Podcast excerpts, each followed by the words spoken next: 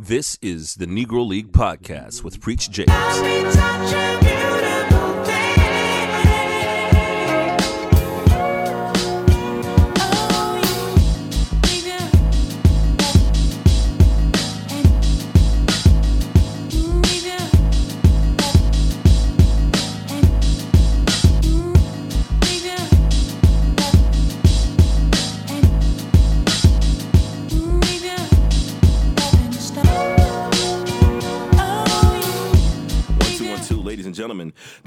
League podcast. I go by the name of Preach Jacobs. We're sponsored by Mo' Betta Soul Clothing. Go to Mo' Betta Soul. Dick. Ha, one more. Mo' Betta Soul. Bigcartel.com. I ain't, I ain't even take this out. I'm gonna keep it. Uh, enter code Negro to save 10% on your next motherfucking order. We're also sponsored by Down East Records. Go to downeastrecords.com or Down East Records on all the social media. Enter code Negro to save 10% on your next order. Have a special guest in the building. Let me turn my mic down because the shit looks like it's peaking. Tell the folks who you is. Man, I am Dr. Napoleon Wells, clinical psychologist, a little bit of an activist, writer, uh, basically Columbia's man about town trying to get things done. You know how I go. Burn them up. And um, and when you say a doctor, tell us about your studies. So essentially, I'm a clinical psychologist, as I said. Um, wellness is my major focus. I'm an anxiety disorder specialist, but my primary research focus is in kind of how black people, Negroes, Negro. specifically, go about engaging mental health services and wellness care. that is so dope. Um, how long you been doing this? Good Lord. Um, been doing it a long while. I, let me see. I've been a PhD since 7 So, yeah, 07, 06, 7? Yeah, somewhere, brother. uh, Yeah. Folks just been calling me Doc that long. So, right around 07. Um, been practicing professionally. Uh, did a stint with the VA where I was working with veterans. Uh, again, focused heavily on post traumatic stress disorder and anxiety. Uh, been teaching the last couple years out at Claflin, and I will tell you, the students are far more difficult than my patients ever were, brother. we want to talk about needing help. Yeah, yeah, yeah. So, so here's my question. Uh-huh. Um, from the time you started, let's say over a decade ago to now, Okay. how much have the stigma of black men um, embracing trying to help with their mental health has that has how much has that changed over the years? Night and day difference. Okay. Night and day difference. I, I've seen a profound and dramatic change. Even the comfort we have with talking about being emotionally unwell has changed. Uh, I attribute a lot of that, quite honestly, to hip hop.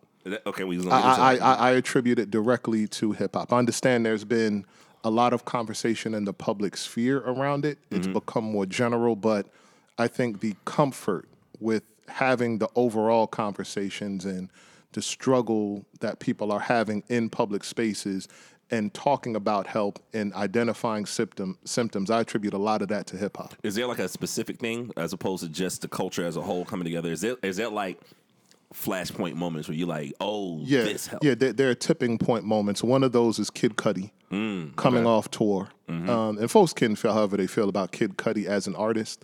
Um, I happen to think he's amazing, but Mm-hmm. Yeah, he's dope. He comes off tour Mm-hmm. and he identifies this struggle that he's been having for years. You know, Mm-hmm. struggling with depressed mood and suicidal thoughts and Mm-hmm. the overall sense of being unwell that he had had for years. And he publicly stated, "Here's why I'm coming off tour. Here's the help that I'm going to get. Mm-hmm. You should too." Word. And instead of there being this kind of shielding and toughing it out, and just, like he was willing to make himself completely and emotionally naked and vulnerable mm-hmm. in order to have that conversation. For someone like himself, who, you know, universally considered a cool kid, he has fans of all kinds. Mm-hmm. I thought it was an amazingly courageous step. And for me, that's kind of the tipping point. Word. You know, the funny thing is that the, the older I get and you listen to like old hip hop shit, Uh-huh. you listen to it with a different ear. Correct. And, and when I listened to Scarface again as an adult, Absolutely. he touched on a lot of I that. was going to say that you if, know what yeah, I if you step before you get to Kid Cudi, Scarface talks openly. If you if you're just sitting down and listening to him about being bipolar, Yeah. he's describing the symptoms of bipolar disorder in a lot of his solo music anyway. and he yeah. even saw some of that with the Geto Boys. You know, my mind is playing tricks on me. Mm-hmm. How's this happening? And they weren't attributing it to drugs and alcohol use either. They're like, nah, nah, nah, something's wrong. Yeah, exactly. Something's wrong. Yeah. It's it's weird because like you know, and I talked about this in the the Black as Fuck show where it was Okay. like, you know, when I looked at Biggie, the one thing that stuck out with Biggie, and, and, and you don't think about it until you think about it. It's like Uh-huh. I remember I was in Charlotte. and It's around March, Mm-hmm. and you're hearing the radio, and they're like, "Yo, yo, yo, uh, the Biggie concert, uh, Biggie tribute show, March 9th. You know, Mm-hmm. we got drink specials and all this type of shit." And I'm like, "Yo, we're celebrating the day he got killed." The day he got killed. then it dawned on me. I was like, "Do I know Biggie's birthday?" right. You, you know what I mean? And Right. I was like, I didn't know his birthday, and I felt that something was morbid about it. And the more I thought about it, he was 23 years old with an album called "Ready to Die," Correct. and we're just dancing to that shit. Yeah. you know I, what I, I mean? think a, a part of what has always struck me about mental health and wellness with black men is how much we lean into what I think is our sense of inevitably being unwell, mm-hmm. possibly being extinguished. Mm-hmm. We lean hard into it, and I think hip hop has followed some of that. That we often believe the worst is coming. Yeah, yeah, And so instead of taking any steps to try to enjoy moments that we're living in, it's kind of like, let me, if I know it's inevitable that catastrophe and calamity are going to come, I'm going to lean into it as much as I can. I'm going to choose the hill that I die on. yeah. Is that is that why? Like, I had this this theory about like when I look at all these rappers where Mm-hmm. you know they'll have like the craziest, weirdest tattoos. Yeah. and I'm like. The tattoos that Wayne is getting is not. A, It's not a tattoo that you get when you think you're gonna live to 80 years old. You know Correct. what I mean? You're because like, how yeah, you explaining that to your great grandkids? Exactly right. How you explain? Come on. yeah. No. Um. I, I think back as far as something like the message, Mm-hmm. where you know, don't push me. I'm close to the edge. yeah. Right. There's already this sense of trauma that has emerged Mm-hmm. at the very dawn of hip hop. And how am I managing that? And the best way that I can is just to tell you how this is. At the same time that you have the Sugar Hill gang Mm-hmm. emerging and saying, but I got a party too. Yeah. Exactly. Yeah, like we're we're living with this kind of Yeah. dichotomy in place. Tupac being considered on the one hand remarkably conscious Mm-hmm. and aware, and at the and right on the other, he's like, "Nah, I got to get some of these bitches." Yeah, right. Like I got, I, I would say a part of why he resonated so much, him and other rappers, but Tupac was probably the best example. Is he was kind of in every black man Mm-hmm. in reality. Like I have to be this strong and powerful and aware on one hand. At the same time, I need to be sexually powerful Mm. and disengaged and almost predatory on the other. Is it is it one of those things where it's like if I focus on these things that you know are the partying and the fucking is that to take my mind off of how terrible things are? Mm-hmm. That's a me? major part of it. Yeah. I I think, quite honestly, it becomes for us almost a means of coping. okay. in, in the instant where we're talking about how awful many of these things are and how rough they are, Mm-hmm. that's the self report. That's kind of the journal. Yeah. And then on the other hand, here's how I'm acting this out. This is the sedative. Mm-hmm. I need to not feel as much as I just shared.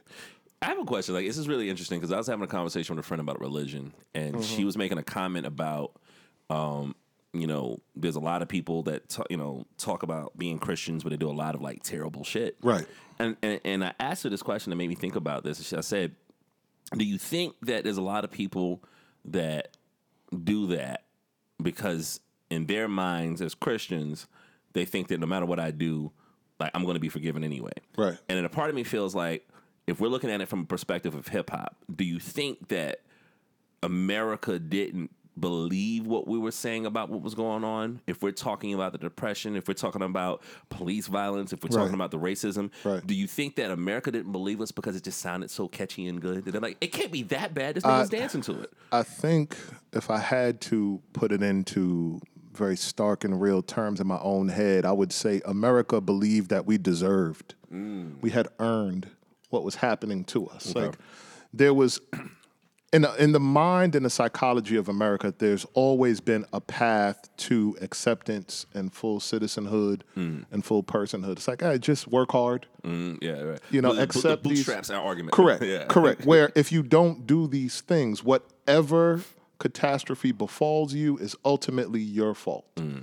So there's a way to not be poor and miserable. Be Mm. poor, just don't be miserable. Wow. Yeah. But in every society on planet Earth, poverty always comes tethered to these conditions. There's always violence. There's always property damage. There's Mm-hmm. always disease. There's like you have these things that come tied to poverty wherever you are. Yeah, Mm-hmm. yeah.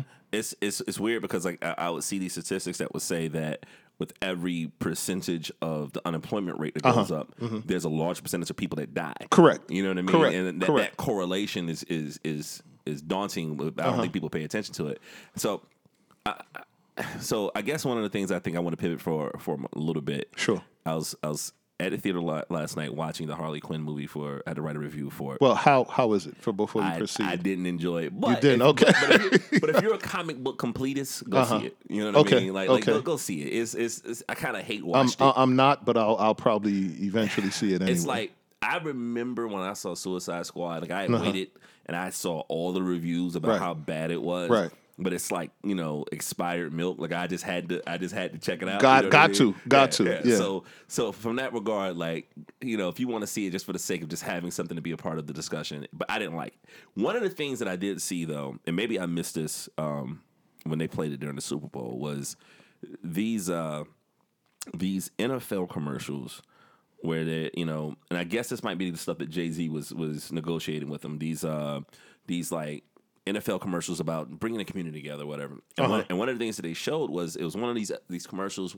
where it was about um, the man that was murdered by uh, that cop that came into his apartment, okay, and they're talking to his parents on this commercial. Okay, and and they're like, you know, I just wish that it was a day that my son is not seen as a threat. And the father mm-hmm. was like, you know, well, my my other son, the victim's brother, mm-hmm. forgave the woman that shot him, and and Yeah. and I just I hated how they kind of painted that narrative, and then it, and then it hit me when I saw the commercial where if we're not having the real discussion about you know the NFL could try to do these commercials about talking about violence that's happening to us mm-hmm. essentially it all translates to this that people are not saying or at least we're not saying is that the commercials sound like we're asking white people to be less mean exactly.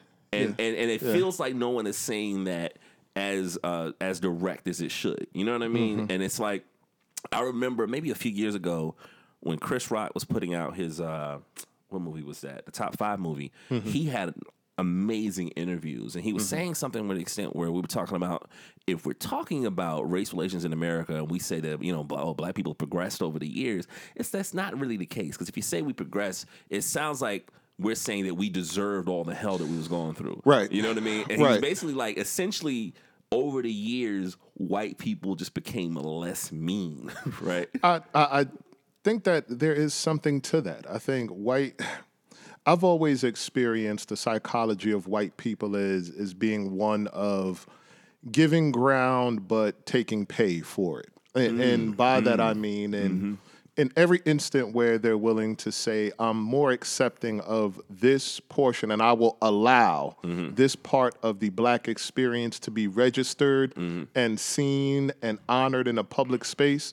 I'm gonna have to take this part Mm. over here from the black experience. There's always a pound of flesh mm, okay that that is taken out. And with regard to where we are, I think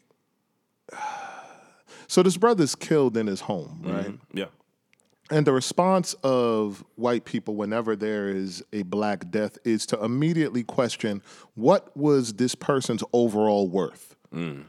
Not that they were a human and this Yeah. tragedy simply shouldn't happen. Yeah. What were the things that this person did? What did they contribute? I can recall when I forget the gorilla's name that was killed when uh, the Yeah, I know what you're little. Yeah, yeah, yeah. when a child fell and they immediately start investigating the family to look at okay, how many crimes did the father commit? What is the mother's background? Are these individuals employed? There's consistently mm-hmm. this give and take. There in I think in their minds they see it as balance. If you show us a full representation that we can reasonably accept. Mm-hmm. And it can't be different than anything we can accept. Mm-hmm. It has to be something that we can tolerate. Here we can honor this family and put them on screen because the brother showed enough humanity to forgive. Which That that is nigga, pro- like uh, nigga, bruh, like he has every reason yo, yo, to have every ounce of rage permitted Yep. to mankind. But Yep. we can allow you to speak in our public space because you have forgiven yeah. What was done to you. Here's here's my thing about the forgiveness part, right? It's like number one, what the fuck are you forgiving, right? Right. Because a part of me, a part of me feels like you know forgiveness needs to come where there's like attrition Right. and there's time to see change behavior. Right. Because when you listen to that audio, the woman's when she's when after she shot him, and he's dying on the floor, Mm-hmm. Right. She doesn't say, "Yo, I'm scared that this guy might pass." She she was just like, "I'm gonna lose my job." Right. That was her concern, right? The rest of my life, what is it Yo, going to look yo. like? So, so my, my thing is this, right?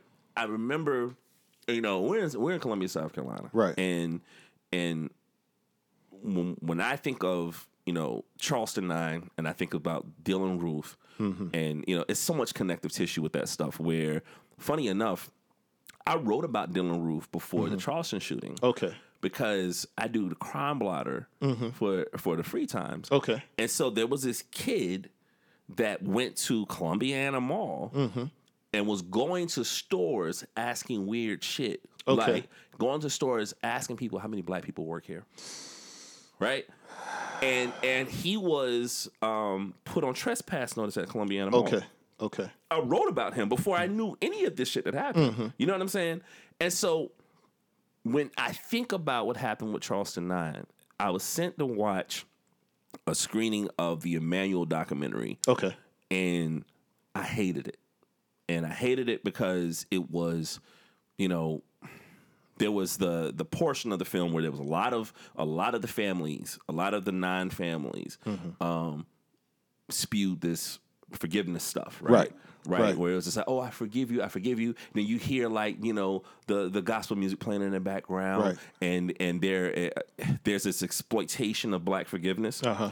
Um, but one one of the things that bothered me, and I wrote this in a review about the film that I wrote for the paper, was, you know, sure, whoever's making this documentary, whatever your agenda is, and I think that it was a, a religious based agenda where they're trying to push this narrative of forgiveness.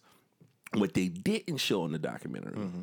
was when you have the hearing for Dylann Roof, mind you, he didn't he wasn't in prison for a while. He didn't say I, i'm sorry about this. He didn't he mm-hmm. didn't change his ways whatever. Mm-hmm. This is right after it fucking happened. Right.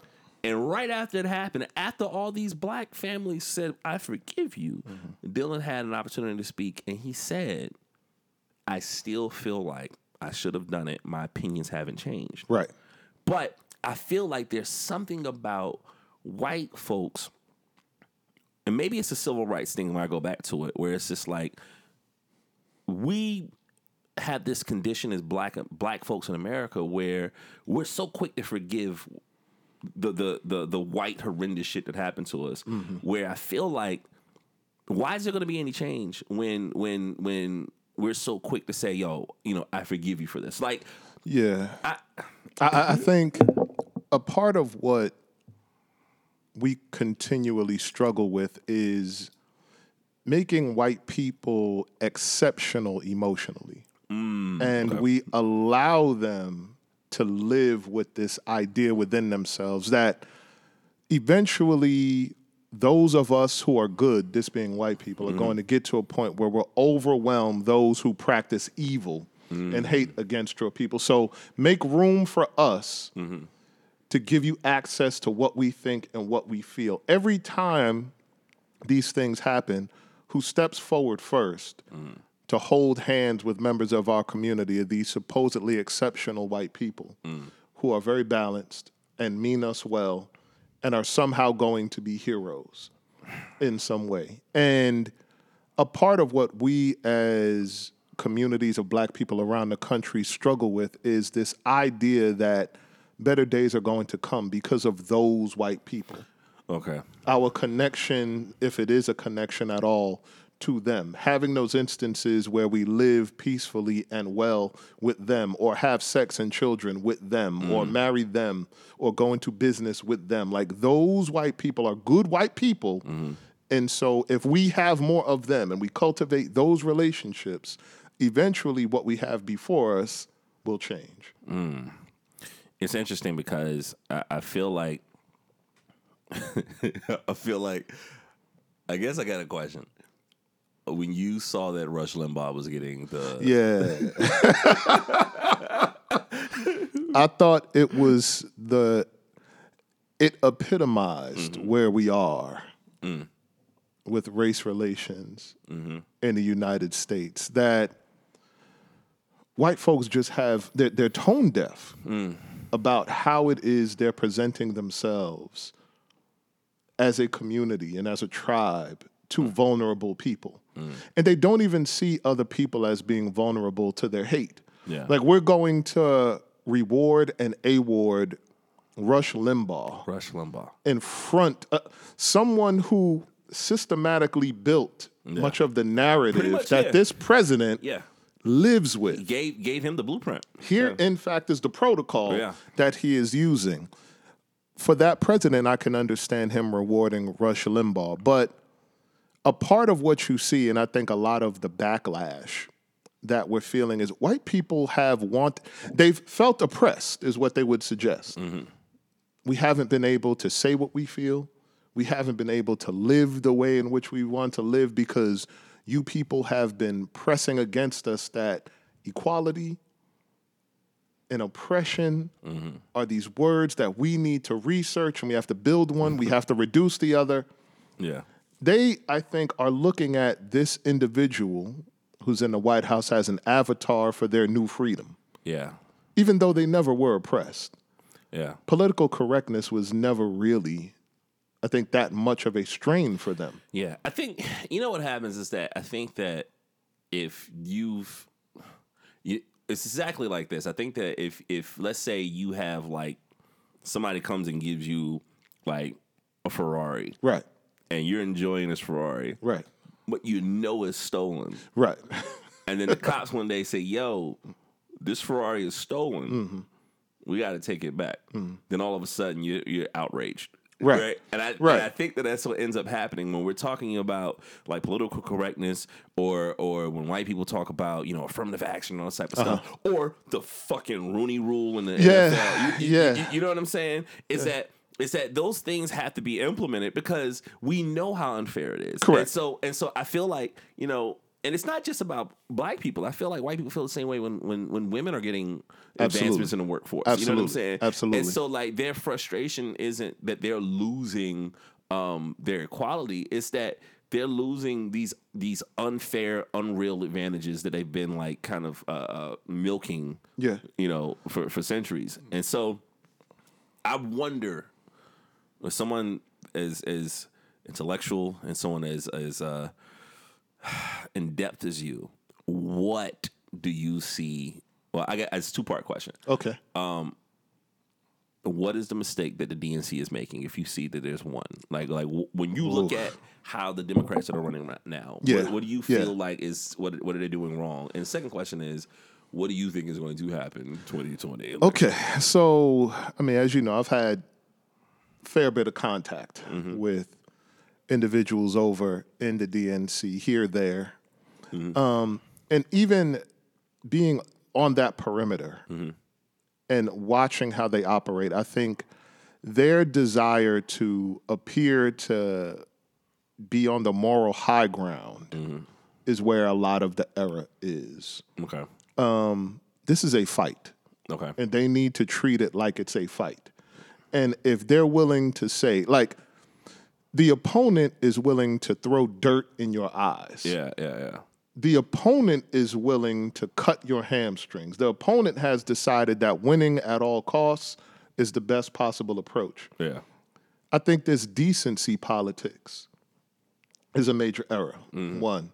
Second problem in politicking directly to people of color and specifically the black community, they're not presenting anyone that appears to have a sense of what any kind of developed black agenda would be. Yeah. They're trying to say all of the right things, but what we want to know is what are you going to do about what has happened? Yeah. Yeah. What are you actually going to do?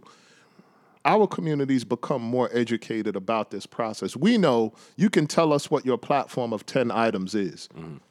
A president in his four year term is going to get one major thing done. Yeah.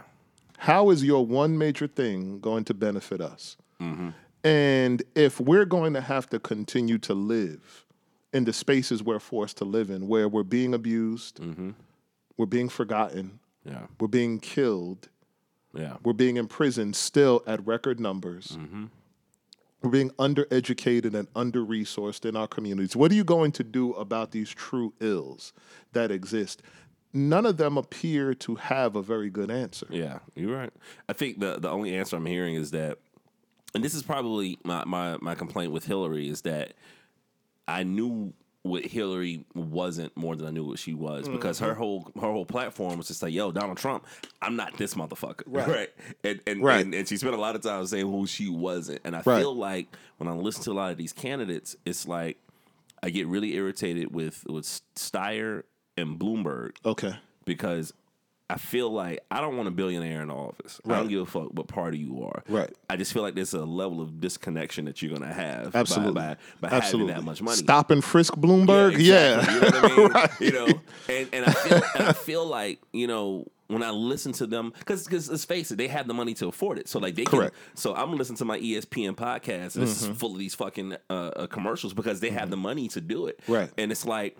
You know, I keep hearing them spout like, "Oh, such and such is a billionaire," as as if that's supposed to be an asset. And it's like, and I hear Bloomberg says something where he's just like, you know, what I'm going to do, I'm going to do this, I'm going to do that, I'm going to fight Trump, and I'm going to tax the rich. And I'm like, motherfucker, you're the rich. Right. That that's the side that you're on. Yeah, exactly. And so like I feel like there's no way for you to to create policy mm-hmm. that's going to knowingly affect you directly. Right. You know what I mean? And so I I don't know what to do. My my my only theory is this, and I think the the best thing possible is that whoever is number one and number 2 mm-hmm. that needs to be the, the president and VP as far uh-huh. as the Democratic nominations are Okay. concerned. I, I think that's I, I think that's gonna be the only way because I feel like you know even though Hillary won the popular vote and and I don't think that we understood how crazy Russia's uh, infiltration was. Yeah. I felt like if it was a Hillary and Bernie ticket, mm-hmm. they would have won that shit. Uh, the the way I've been looking at the Democratic Party, I appreciate them as individuals and humans. Mm-hmm. Nearly every candidate appears to my eye to be more interested in being a president mm-hmm. than in leading this country well. Mm, I can see that. I think they all appear to be motivated by history and by legacy yeah. and in occupying the seat more so than saying, here's the job and here's what I'm going to have to do once I'm in office. I can't look at any of them reasonably and say, you know what?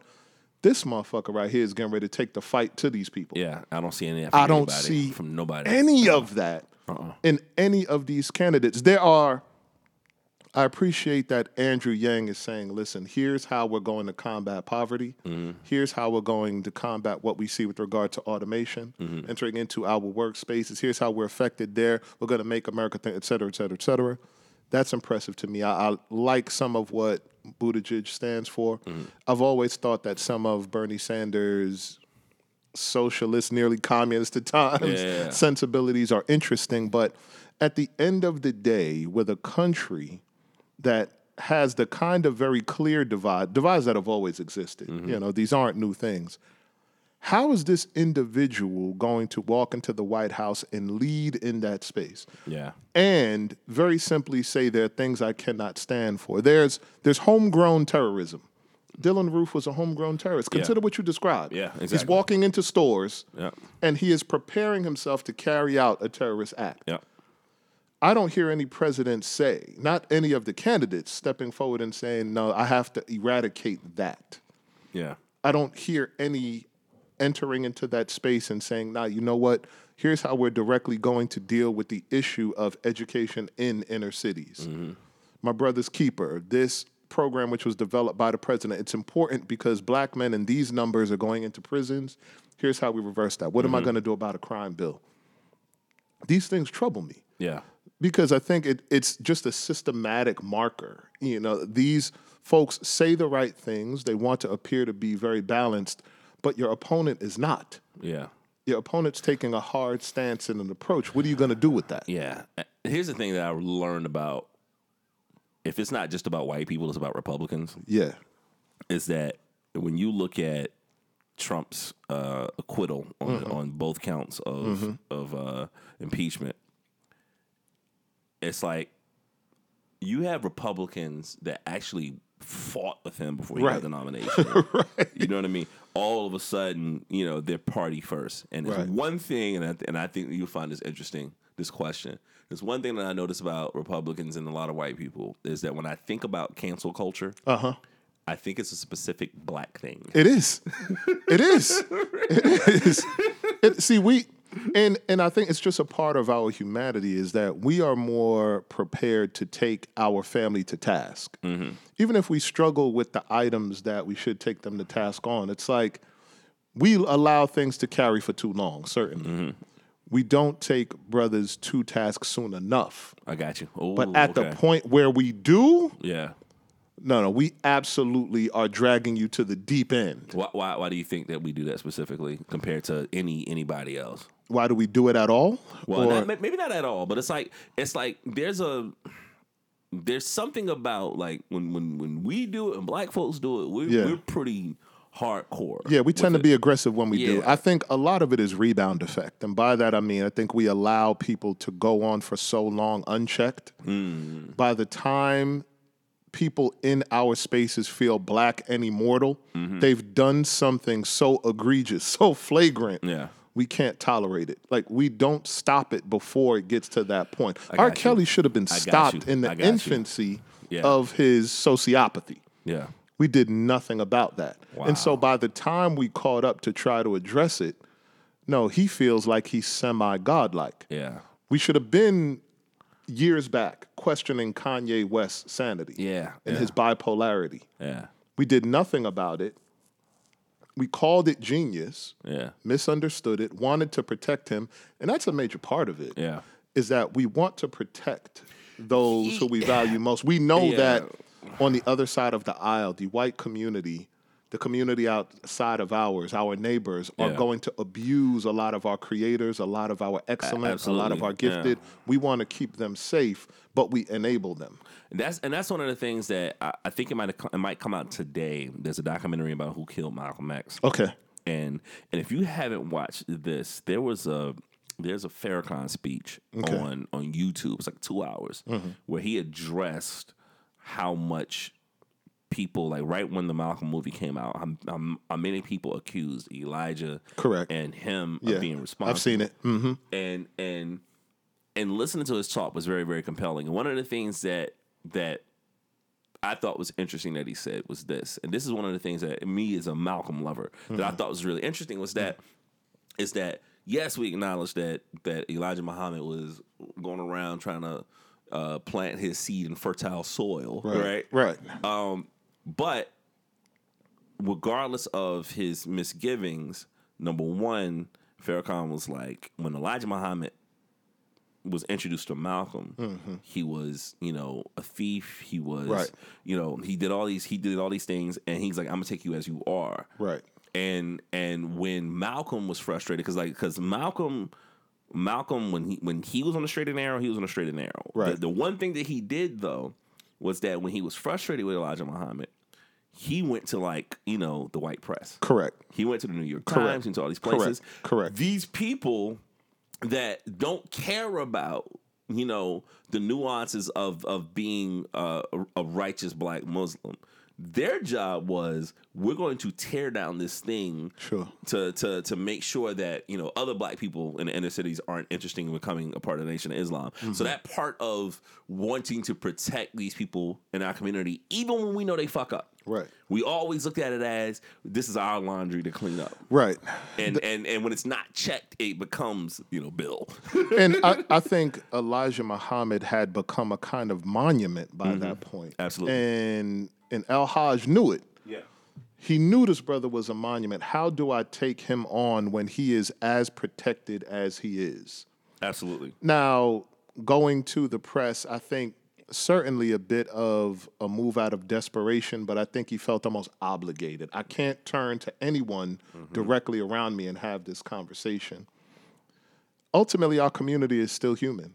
Yeah. Right. And a lot of what we do with regard to protecting power, we've learned from the overall monument of white and wealthy mm-hmm. and male and Christian. Mm-hmm. Like they protect power in a certain way. Yeah. And that's what we idolize. Mm. I don't believe that we've ever had any movement within our community or any other that isn't about assuming some of the power we see in their community Okay. which is why cancel culture becomes I want to be able to wield this kind of bat mm-hmm. in this way. It's why people are attracted to it. It's power for the first time. Yeah. Yeah. And they wield it irresponsibly. yeah. Yeah. Right. And in those instances now when people are saying, you know what, I have these wounds that I've been carrying for so long. I want to get a few licks in too. Yeah. But now we have these supposed easy targets that people are still wedded to. I would say, as a community, we probably keep our heroes held high for too long. I, I agree. I we agree. keep them held high for too long. Yeah, I agree, and I think I think what ends up happening is also is that you know we've placed a lot of responsibility on musicians and athletes to to do a lot to do a lot of these things and not you know the actual people that you know are in politics or can help with policy and that type of thing where where a lot of times when we see these musicians and athletes it's like yo they're kind of out of their depth when Correct. when, when we're talking to them about Correct. you know social issues you know what I mean A lot of our so called leaders and politicians and our thinkers and our doers, unfortunately, are invested in personal gain. yeah So it's a bit of a catch 22. You know, when there, there are people in our community who still look at someone like a Cornel West, Mm-hmm. and understand some folks who listen to this are immediately going to clutch their pearls. I got two as I'm lists, almost don't worry questioning. No, right? And but Cornel West at this point has determined that he's going to sell his services as Mm. much as when you slide up right next to Bill Maher Wow. Okay. who has he's already been compromised. Mm. When you're taking pay from Bill Maher and not checking him on a number of the very toxic things he says Mm. about your community, about women in your community, Mm-hmm. how he's treated women in your community, Not you've been compromised as well. Yeah. And we protect him because of what he has meant to us years back. I got you. Here's what he always represented. We are reluctant to tear down our own emotional monuments because we're worried we may never re- replace them. We may never have them again. I got you. I, I guess I guess that makes sense. Is that you know I think that um you know when we look back at like some of these like you know even regardless of people feel like Michael Jackson did or didn't do it, Right. We could all acknowledge that some of the social anxieties he had was mm. kind of mm-hmm. extreme. You know Absolutely. what I mean? Yeah. You know, like Yeah. Quincy Jones was like, you know, he in the studio like arguing with Michael when he's like, "Yo, Michael, why you crying over a rat?" You know what I mean? you hear what I mean? Right. Like, like, Right. like maybe there needed to be some, you know, At that point, some therapy. You know? at that point, I, I we allow people to be unwell mm. in our community, and it circles back to what we started talking about, and then take them to task when they do the things that unwell people do. Mm. Brothers really don't have a vocabulary for being broken Oh, and sharing it publicly. We don't have it. And in the instances where we do, very often, what happens is people will shout those brothers down and say, But look at all the things you've done. yeah, Yeah, but here's why I've done it, not to justify it. yeah, I understand what I've done, but I'm trying to make sense of why I would have done it. How do I prevent it going forward? But look at all the damage you've done. You don't get to shit. And so that kind of pushback Yeah. makes it complicated, I think, very often for brothers in the public space to do anything other than either shut down Yeah. or scream louder. So, what do you feel about this AB shit going on, Antonio Brown? So Antonio Brown is a perfect example of a brother who needed to be stopped some time ago. Hmm. I'm a person who, when I see certain behaviors, I don't necessarily attribute those behaviors to whimsy. Yeah. I don't think that everything is just a person who is very different and is very interesting, engaging with their world. Yeah. I stop and very often say, you know what? Something is driving and motivating what it is we're seeing. And so, a large part of what I saw with Antonio Brown was, again, people looking at his athletic brilliance mm-hmm. and his performance and saying, well, he's just a different kind of cat. Yeah. Everyone knew what Antonio Brown, everyone around him Yeah. knew what Antonio Brown was doing. And we, as a public, rewarded Yeah. that behavior. We wanted him to give us more. Yeah. Do something else to entertain us. Yeah. Individuals who largely just live, you know, the equivalent of a life that doesn't have very much drama in it, that doesn't have much entertainment value outside of how they perform, we just don't reward them. Yeah. And most of them don't want to be rewarded. Antonio Brown, however, we were rewarding everything he was doing with attention. Yeah. You're right. You're right. every single thing. So he was giving us more because it was raising his profile. Do you He think need- you think he plays for a team next year? Maybe not in the NFL. Ooh. Maybe not in the NFL. Um, the XFL is returning. Okay. It's the Canadian Football League. Um, Did you see the um the Aaron Hernandez documentary? I did. What do you what do you what do you think about that? As far as um, I know that the CTE uh, aspect was was really big on that. It Like, was. How do you, how, do you, how do you feel about stuff like that when we're looking at you know Antonio Brown? There's Right. like suspicion of like yo, there's something that might not be right. There's something that might be CTE related. Like how do you I- feel about those connections? I appreciate that the question is being asked, but I think there are too many people who are prepared to attribute everything to the very simple straw man that is CTE. Yeah, it's, there are too many people yeah. Mm-hmm. who there are too many people want that to be the answer. They want to run to that, and it's complicated. Certainly, CTE contributes, Mm-hmm. but we're not seeing to the emotional development and the healthy emotional development of people, yeah, athletes especially, because we just want them. Not and not only athletes, musicians, anyone who entertains us yeah, we want them to just give us more. Hmm. Even and we'll often anoint them. Right? So Jay Electronica. oh, oh, you You- you saw- that. you got that. I ain't had to do it, Bro, listen, so Jay Electronica bounces back and forth all the time between saying these things that allow people to call him the God MC, Mm-hmm. these things that people really don't understand, actually. And then he goes and decides, I'm going to attack another rapper. Kendrick, you're my target today. Mm-hmm. Yeah, yeah, yeah. right? I'm going to say awful things, and then disappears. And he comes back in and he says something along the lines of like the waters of Babylon have been blessed, and now I'm smudging the sun. And he's forgiven. He's forget. This is enabling a lot of what it is we see. He's had a drug oh, habit. Jesus Christ. He dated a married billionaire. like I mean, he's he's literally like a hip hop housewife. Is what his life has been. And he's forgiven the very second that he says something that sounds somewhat informed and has some emotional and cognitive depth to it. Yeah. Oh man, that's what we've been waiting for. Antonio Brown is no, literally no different. Wow. No different. So Antonio Brown gonna be ten years from now. I'm coming to the league. Watch out. Oh, You yeah. know? Let, and the the benefit that Antonio Brown has, and I know people will return to Ray Rice. Mm. Antonio Brown is a better football player than Ray Rice ever was, yeah.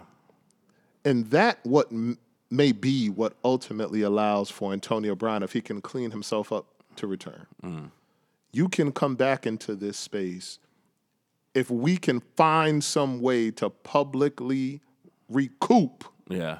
all of the goodwill that you've spent and lost for us. I mean, plus, you know, I think a lot of teams might look at it as an opportunity that, like, yo, he's he's, you know, A plus talent. Yeah, we can get 'em probably cheap. pay- Yeah, exactly. Yeah, we can You get know, 'em somebody- cheap. So Yeah. so so when the NFL wants to play the morality issue, it's like they're Oh, it's not, convenient. Oh, they're not the person to, to give those discussions. Right. So Jay Electronica says he's putting out an album in 40 days. I saw.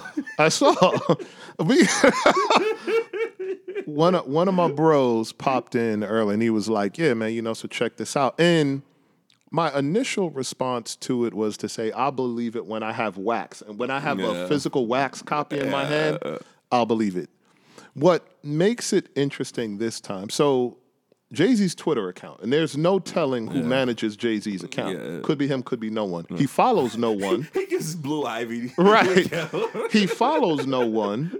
He's never liked a tweet Mm-hmm. at all. However, those five tweets from Jay Electronica are the first five tweets that account has ever liked. wow. That's an interesting data point for me because Jay Elect indicated me and Hove were in the studio. From December 26th, we worked our way forward. Mm-hmm. Oh, Here's where we got to.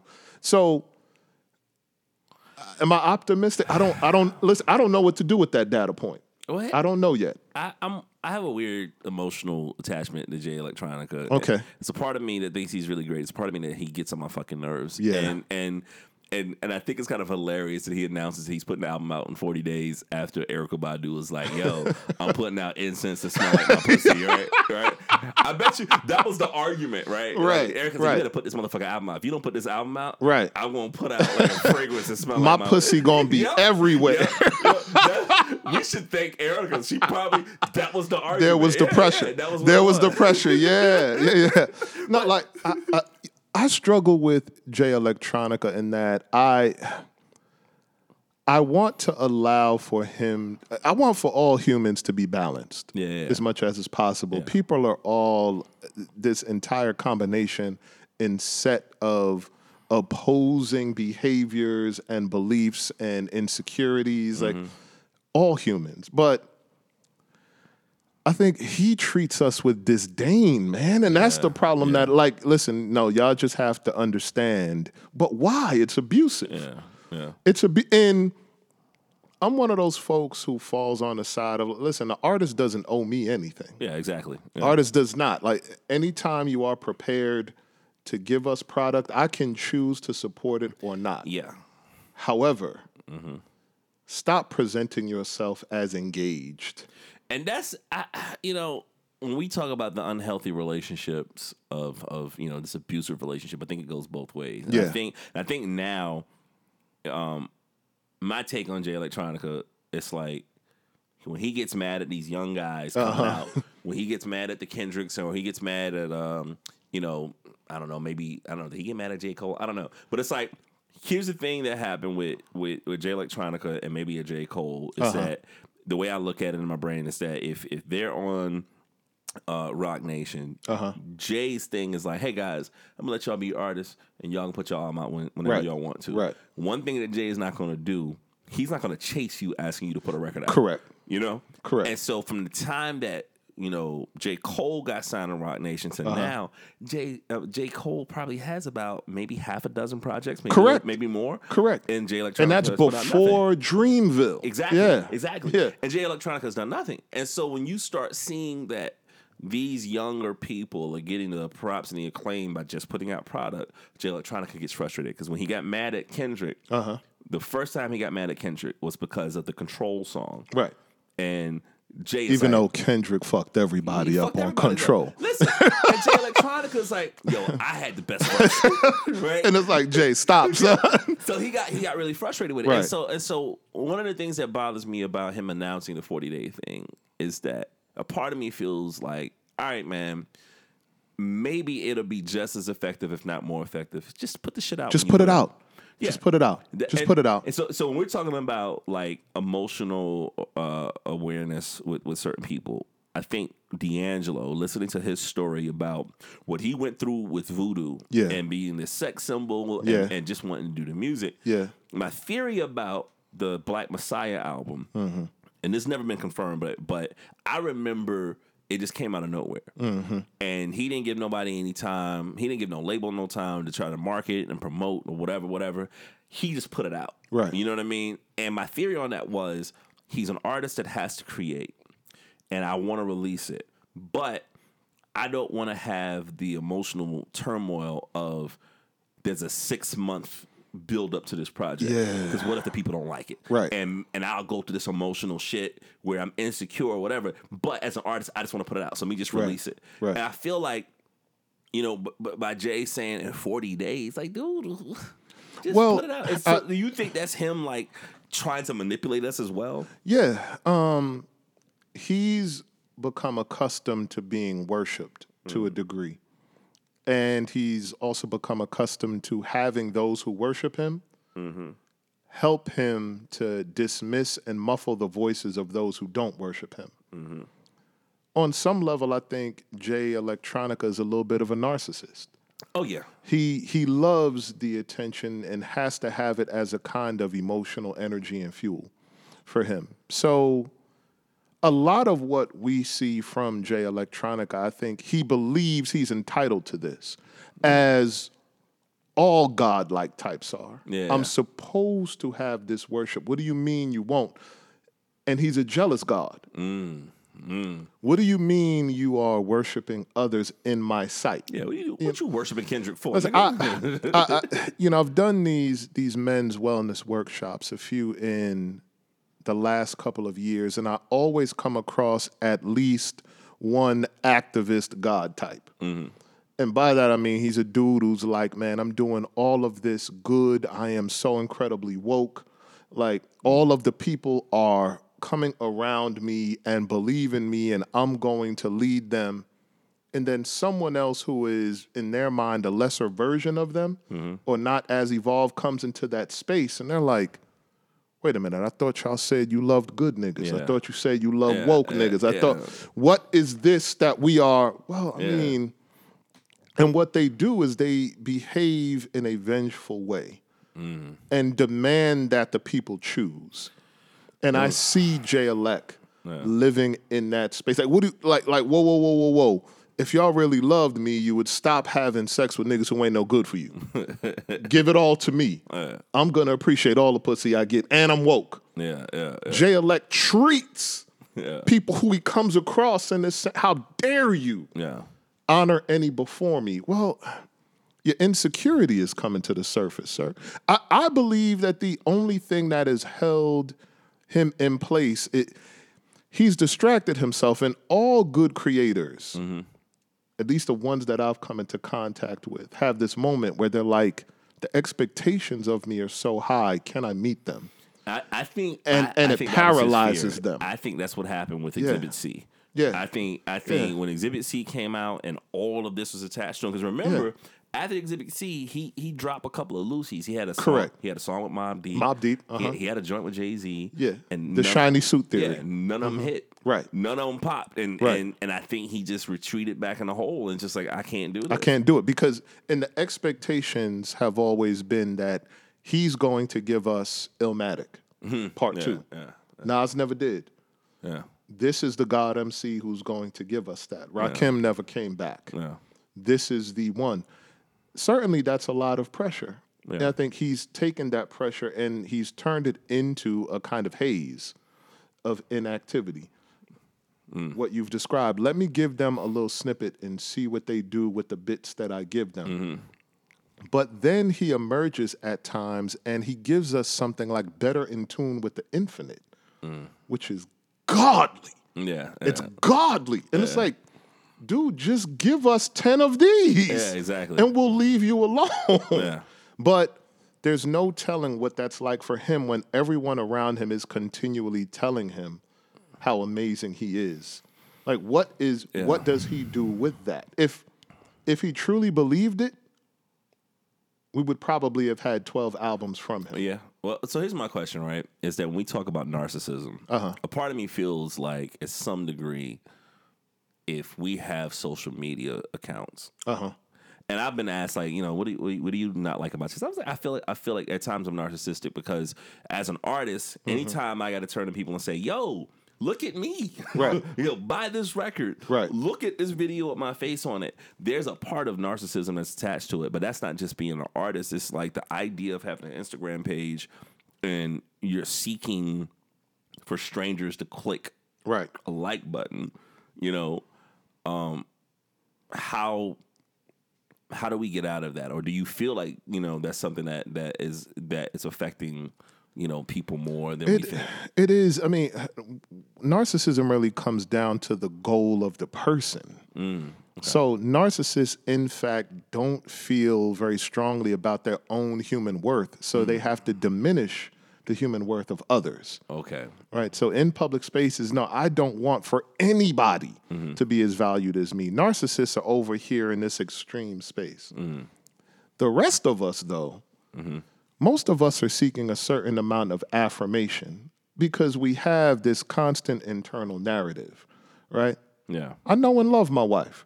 Mm-hmm. I know certain pictures she's gonna take. She's like, I'm feeling sexy today. Yeah. I'm looking good today. Yeah. At least 80 of you niggas better agree. Even though I think she's beautiful every day. No, that day, she just needs 80 of you niggas, not me, her husband, to agree. Yeah. Right? Some days I'm gonna feel the same way. I think for the rest of us, there's a kind of affirmation that we seek in those public spaces, which is very human mm-hmm. and very real because we're curious to know how much of the narrative outside of our heads matches the narrative in our heads. Mm. Am I really good? Do people really like this? Do people really believe this thing about me? And sometimes we want the narrative disproven. yeah, I don't feel like I have much value today. Let me see what the people say. Mm. Let me see how they come back at me. Let me drop this quote or this meme or this picture and see how people respond because I need their narrative to be counter to my own. I think social media has just shown us a lot of who we are. yeah, It can be negative when it's the only affirmation that people have. I, I agree. I- if it's the I if it's that, the yeah. Mm-hmm. sole affirmation, but taking that into other spaces, right? You know, my my mother-in-law, we try to tell her that she takes thirst trap pictures, and she and she supposedly doesn't see it. But I often Mm-hmm. I'm like. Ma, come on! You are trying to get people to respond. That's thirst trapping. yeah. You posing in a certain way. You smiling in a certain. And, but you have to say to yourself, in terms of narrative, there's nothing wrong with wanting to feel that. I got you. When it becomes one's sole purpose, and it impacts one's self and quality of life, and then the narrative is, I only have worth if mm-hmm. that space gives it to me, then it's toxic. Mm-hmm. In that way, but no, all of us are guilty of it. You Yeah, know, and right. but we're guilty of being human Yeah, right? Wanting affirmation that we don't necessarily have, especially if we're not one of the chosen few. I got you. Some people find their moment. You know, you you put together a track. At some point, you're going to stop and wonder, wait a minute, how is it this person who put together this track six months ago, how does it automatically get two million spins? Yeah, yeah, yeah. should I just put together is better than this yeah, yeah, yeah, yeah. right? It and when you don't get those two million spins or streams, Yeah. that narrative in the head starts to um, will it ever happen? Mm-hmm. Why can't it happen? Yeah. What are the forces working against me? What do I have to do differently? Why am I not? Va- All of that is human. yeah, I think the social media space, if we use it in the right way, it will allow us to ask the right questions of ourselves in that narrative and to start to adjust it. I'm going to put it out here, let folks do what they will, will with it. Mm-hmm. But what is my narrative saying yeah, now that I've put it out here? Now that I've said this thing. I took a picture a few days ago. I had have this sweatshirt says, you know, black girl save the world. Mm-hmm.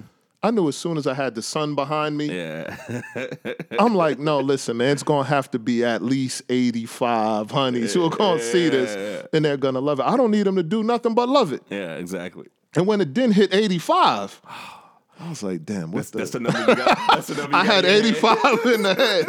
It ended up being about 35. I was like, God damn it. Man, I just ain't worth shit, man.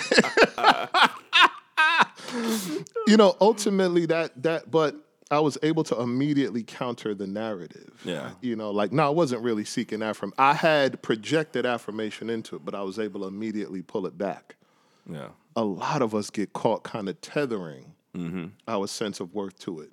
And it tends to drag us along because we very often see other people getting, if you, you go into Instagram, mm-hmm. right? It's easy to fall into a hole where you see lives being lived that are remarkably rich, Yeah. lives that are well developed.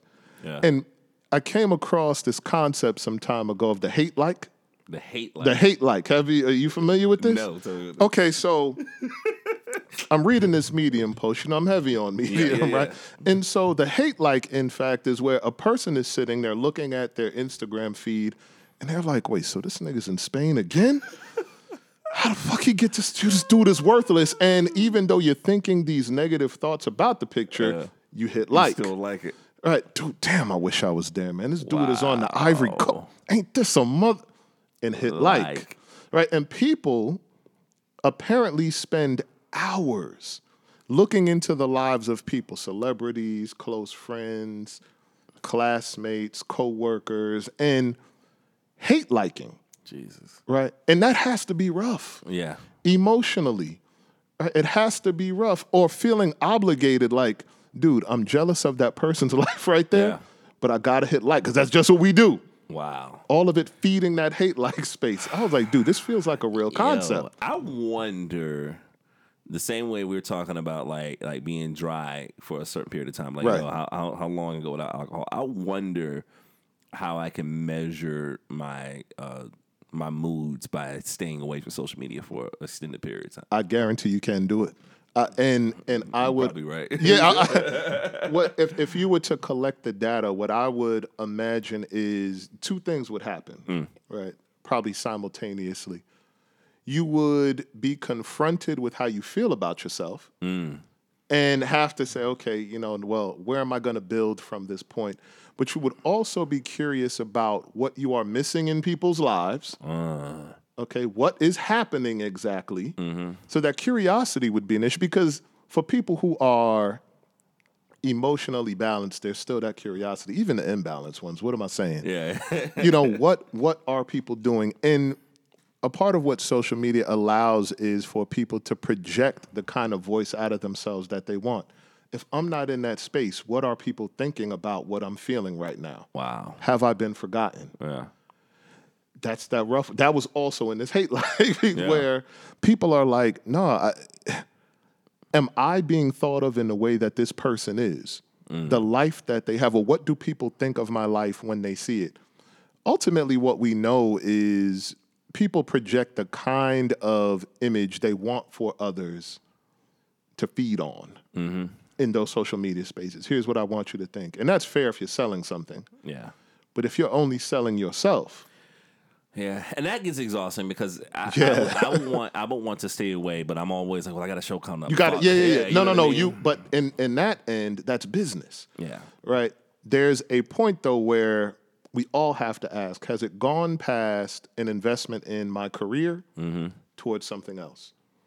Because when you are doing the same thing as other people, even as you're putting your shows out there, a part of what people do is research. Mm-hmm.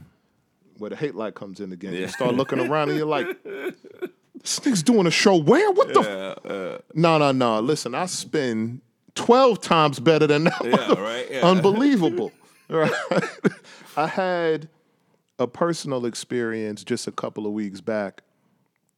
I was in conversation with an organization, I won't name them, but they were in talks with my representative to bring me in for a talk. okay. Um, a couple of weeks had passed. I'm like, dude, this I should have heard from him already. Mm-hmm. But then I'm seeing someone who is more famous, more well known than myself talk about working up to like I'm seeing him in a public space, and I'm like, Yeah. what is he talking about? Exactly. Wait, wait, wait. Yeah, he yeah, is yeah. right around the corner. And then I get word, nah, they went in another direction. And so now, um, wait a minute. Now I'm comparing. Did I do enough? Did I sell enough? What? And every day since then, Mm. if I'm being honest with myself, I've been stalking what he's been saying about this coming up and liking it. Oh, because you don't want to look like a hater. I don't want to look like a hater at all. You understand? I don't want to look like a hater. Now, I don't hate that he has had fortune in his life. That's a good thing. But some of it, Not I'm at just expensive. of you, though. right, not at my expense. And and on some level, some of it, as I'm liking it, I'm just kind of like, damn, I want that to be me. Yeah. You know, at that point, I think there's the place where we as people, if we allow ourselves to walk in that space, it almost be there's a version of us that is digital, Mm-hmm. that is computerized, that's almost zombie like that we control with a joystick Yeah. that is walking in those spaces. Yeah. And we think we're in control of it, but it lives there when we're not there. It lives in that space when we're it's still living, it's still feeding on that social media when we're not there. It's independent of us. We can project our soul and mind and sentience into it, mm-hmm. but it's still there. And other people are seeing it walk around and work as well. Mm-hmm. And so a part of us starts to say, you know what? I owe it to the public mm-hmm. to present this. I owe it to the public to give them this. I owe it to that part of me that's in that space to present it in a certain way. Yeah, two days later, hate liking shit. hate liking it. Damn. Yeah. This, this feels this feels triggering. I feel like this uh this this latter part of the conversation. But it's it's good. It's good to understand. I'd say if we're pulling it back around full circle, brothers have arrived at a point where I think emotionally, too often, we're trying to project worst versions or best versions, Ooh. right? Yeah. And not really taking care of true selves. Ooh. I got you. You understand? Like Yeah. there, I know for myself, the image that many people probably have is, you know, very woke. And I'm not woke woke at all. I'm basic about a lot of shit. You know what I'm saying? I tell folks I am not woke, man. I mean, I'm I'm educated and aware and invested. Yeah. Not woke though. Yeah. Right. I despise most social justice warriors. I just Yeah. outright like I'm not rocking with them. Yeah. But people have this impression that they demand they be given access to Yeah. and they want to see that, and I can't give it to them. Not if I want to stay healthy. Yeah. I've got to give them what's really there. You preach Jacobs, right? Mm. In Columbia, you know what that means. In the southeast, you know what that means. No, no, but it had its currency. Yeah. Yeah. People are going to demand that they be given access to that. And what you have to then count is what happens if I don't? Well, and that's Give where, them that. and that's where, and, and Facebook kind of fucked me on this. That there was a few years ago where Facebook forced people not to use their their uh, nicknames anymore. Uh huh. And so like they force you to like you Uh-huh. Use your- know- your actual Yeah. name, But- yeah. But, but that was a subconscious thing that I, I didn't think about until Mm-hmm. later, and I realized I'm glad I did this. Where there's a preach and there's a Derek Jacobs. You know what I mean? Like it allow Uh-huh. Yeah. you know because Yeah. it's like it allows me to kind of you know I know who's who if I answer a phone and somebody says Derek versus somebody saying preach. You know what I'm Mm-hmm. Saying? I'm like, right. okay, this must be my mama and them or something. You know what I mean? And you got to kind of protect those things and and and and learn when to kind of just fall back. And so like, you know, there's a lot of stuff and you as a writer as well it's like you know writing writing uh columns and anytime i write about like you know the plight of black people Yeah. The amount of like hate mail that get, you know what I mean? And, but here, but here's Yeah. here's the thing that was interesting, Yeah. right? Is that the Free Times used to do this shit where, you know, because it's funny to a certain extent. When somebody says something really nasty about me Mm-hmm. in, in a rant and rave or something like that, they'll send it to me, Okay. and I'll say to them, "Yeah, I don't want to read this." Right. And then when somebody says something really nice about me, Uh-huh. they'll send it to me, and I'm like.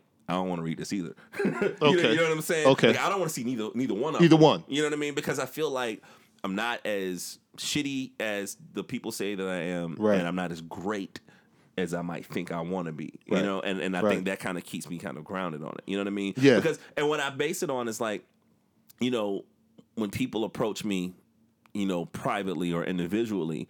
They can, you know, I find those things much more engaging. Somebody say, "Yo, I read this article. Yeah. I, I didn't agree about this, and we can have a conversation." Right. Or somebody says, "Yo, you know, um, you know, I like this article. What did you like about it?" It's, it's an Right. engaging conversation. So, so there's certain things that I want to be more analog, and Right. and, and I think that like being able to connect with people is is is much more important than just seeing what people can post because like people Right. just say whatever the fuck they want. They they can, and a lot of times people want to say it to terrorize Yeah. someone who has triggered them, Yeah. who Oh, yeah. has awoken something in them. And the funny thing Yeah. is, when people say nasty shit, like on Twitter or whatever, like I'll go and respond to them. You know what I Okay, mean? And, and okay. but but, but I remember some guy said something. 'cause I was I wrote something about some race shit that happened. Somebody Uh-huh. somebody was just like, you know, what did they say? There's like, yo, um, Preach Jacobs is the worst. I don't know why y'all pay him. And I was just like. You're right. I'm terrible. and, and the guy responded, "You're great, man. Don't be so hard on yourself." This is like, you know, like, dude, you're just trolling. For Look the at what you just said. Yeah, yeah, you trolling I- for the sake of I trolling. don't I don't engage anyone that I don't believe has the capacity to really give me a good fight. Mm. If they've said it in a way that suggests to me that they were just lobbing a grenade, Yeah. nah, I'm, I, my skin is thick enough. Yeah. Right. What I worry more about and try to consider, and I think an awful lot of brothers emotionally fall into this space is are, you projecting enough of an authentic self for people to have access to? Mm-hmm. And is there the worry that those around us would not embrace that authentic self? Mm-hmm. Like for, I was speaking with one of my students and we were talking. I was like, yeah, you know, I'm going to be recording a podcast. Mm-hmm. And he was like, you know, kind of like if you're in the studio and da da da. I was like, no, no, no, no, no, no, no. Listen, man. I like to be in a space that is comfortable and lived in. Yeah. If I were to ideally have my choice in a place where I would record my podcast, mm-hmm. I'm like, dude, I'd fuck around and be in a strip club with a bowl of shrimp. Loud as hell. And I'm like, no, this is me in my most natural state right now. This is what, but there are people who would miss the message that I bring for all of those distractions in the background. Yeah. I'd You're be right. like, dude, why? No, no, no. That's like th- those two people exist within me. Do you, know, find it, do you find it difficult that that um to be a conscious black man that you don't have the freedom as far as the public's concerned, and it's come kind of comes from us a lot of times, Mm-hmm. Right. Where we don't have the ability to have that duality. Yeah, I kind of I force people to live with it, Mm. but I understand a lot of people aren't in the position that I'm in. You know, to be Mm, able you. to um, to be rejected but still accepted. Yeah, You know, in some instances, yeah, there's a lot of press to be what the public wants us to be. yeah, um, both positive and negative. I think, you know, you look at what a lot of rappers are and what they've become. You look at what a lot of brothers around the hood, gang members, brothers who are teaching, pat like there's always an archetype. Mm-hmm. And there's this idea of John Henryism, mm-hmm. right? Where we're going to live the best version of that even if it kills us. yeah, I'm going to make myself into an ideal version of that thing, even if I'm remarkably unhappy. Mm-hmm. I choose as much as I can to be happy and to be misunderstood. Or You know, as much hell as I raise, my best friend is a Baptist minister. oh wow, okay, And people still don't understand our friendship. Yeah. Like they struggle with it. Like even when they see us out in a me and him are gonna be at Kiki's next Tuesday cutting up. word about Right. yeah, yeah, yeah, It's what we do. Yeah. But there are folks that are like, wait a minute. He cusses up a storm, raises all types of hell. You're a Baptist minister. Well, we're balanced. exactly, Right. And I think the only way we can, those of us who are aware of the kind of ties that people want to, to place yeah. with meaning on us, we have to challenge it and have the dialogue because it's killing us. You're right. you're That right. expectation is killing us. it's funny because like I always I always joke with people that picture where it's like Malcolm X and Martin Luther King. Yeah. And everybody, you know, starts fantasizing, oh my gosh, what what great, you know, political things are they talking about? Blah, blah, blah, blah. And I'm like, a part of me feel like it'd be hilarious if they were like, yo, man, did you see the Yankees play last night? you know what I'm saying? Like, Right. Yeah. Right. You know what I mean? Like, like man, Willie Mays knocked that motherfucker out the no, park, I, you know? I, I remember, and it wasn't quite cancel culture yet, but I remember that point in very recent history where people started to really research who MLK was day to day. Mm-hmm. And a lot of his relationship indiscretions came to the surface. You know, he was loose. I mean, dude was a hoe. Mm-hmm. Yeah, yeah, You know, yeah. Mm-hmm. running around. Here's the thing, though, is there were people who were looking at that and they wanted to to then re-examine his contributions and everything that he had done. And I was like, well, we can re-examine him as a husband, sure. yeah, yeah. We can re-examine what he was like with his family unit, mm-hmm. sure. Mm-hmm. But can we allow for the balance that he was imperfect and did all of those things wrong and still accomplished these great things. Yeah. A lot of us who are brothers, like that is the press there. Like if people knew this about me or saw this, they would dismiss everything. And that's the thing, you know, there's a second part of like cancel culture that I think is really interesting that I didn't think about it from the perspective that you said earlier, but a part of me feels like I think people like the idea of cancel culture Yeah. because it lets us off the hook, right? It's like Yeah. it's like, you know, oh Jay Z and the Illuminati. Oh, right. Oh, that must be the only way that he could be so successful. Correct. you Correct. know what I'm saying? Correct. Like, like we want to find a reason. Has to be dismiss- yeah, something. we Yeah. have to dismiss it Yeah. because because if we just acknowledge that man, maybe this person came from similar backgrounds that I did, and look Right. what they did with their resources, Right. and I squandered mine. Right. It might make us feel like shit. You Correct. know what I mean? Correct. So, Correct. so I don't know. I just, I just, I think that's just something that I specifically see with us doing, and I don't see white folks doing that shit at all. I, I think they do it in a different way, but white folks know that it can happen because it happens in their homes. Mm. I think they suffer such rejection around core identity concepts early mm. on, and we just suffer with each other. Yeah. Like you know, listen, you over there, right, you, you right, use you a right. use a little gay Negro, but Yeah. you're my family, so sit over here and let me abuse you every holiday. Yeah, yeah, White folks will be like, "Don't come over here with that. Don't even show up." yeah. for it. We, in fact, are like, we're going to suffer together. Wow. You stay here with me and suffer my wrath. Mm. That's where I think some of our approach to cancel culture comes from. Mm-hmm. You just got to take it. You just got to take it. Be with us Woo, while you take it. That's tough. man. You better have me crying. This is not- All right, we did about a, a, an hour fifteen. I think Okay, That should be bro. long enough. Uh, you Yeah. got uh, tell the people where they can find your writings, where they can find you online. Absolutely, all that good stuff, where, um, where to send hate mail. Yeah, yeah, yeah. Listen, Hate- uh, so like your shit on so Instagram. yeah, hate. Listen, go on to Instagram. Your brother, I am hate like all of my shit. My wife is the pretty one with the freckles. Hate like her shit is your brother. I am on Instagram. Uh, Napoleon Wells on Facebook. Napoleon BX Sith on Twitter. Uh, Medium is where you can find my column under Napoleon Wells. Um, and I will give you good folks my email address in case you want to reach out to share a message. Napoleon Wells, PhD at gmail.com. Mm. It's been a pleasure. Yo, and I got to talk to you about something after I get off of here. Okay. But, uh, but this is the Negro League podcast. We are sponsored by Mo' Betta Soul Clothing. Go to mobettasoul.bigcartel.com. Enter code Negro to save 10% on your next order. We're also sponsored by Down East Records. Go to downeastrecords.com or Down East Records on all the social media. Once again, enter Negro to save 10%. Thank you all for listening. Peace.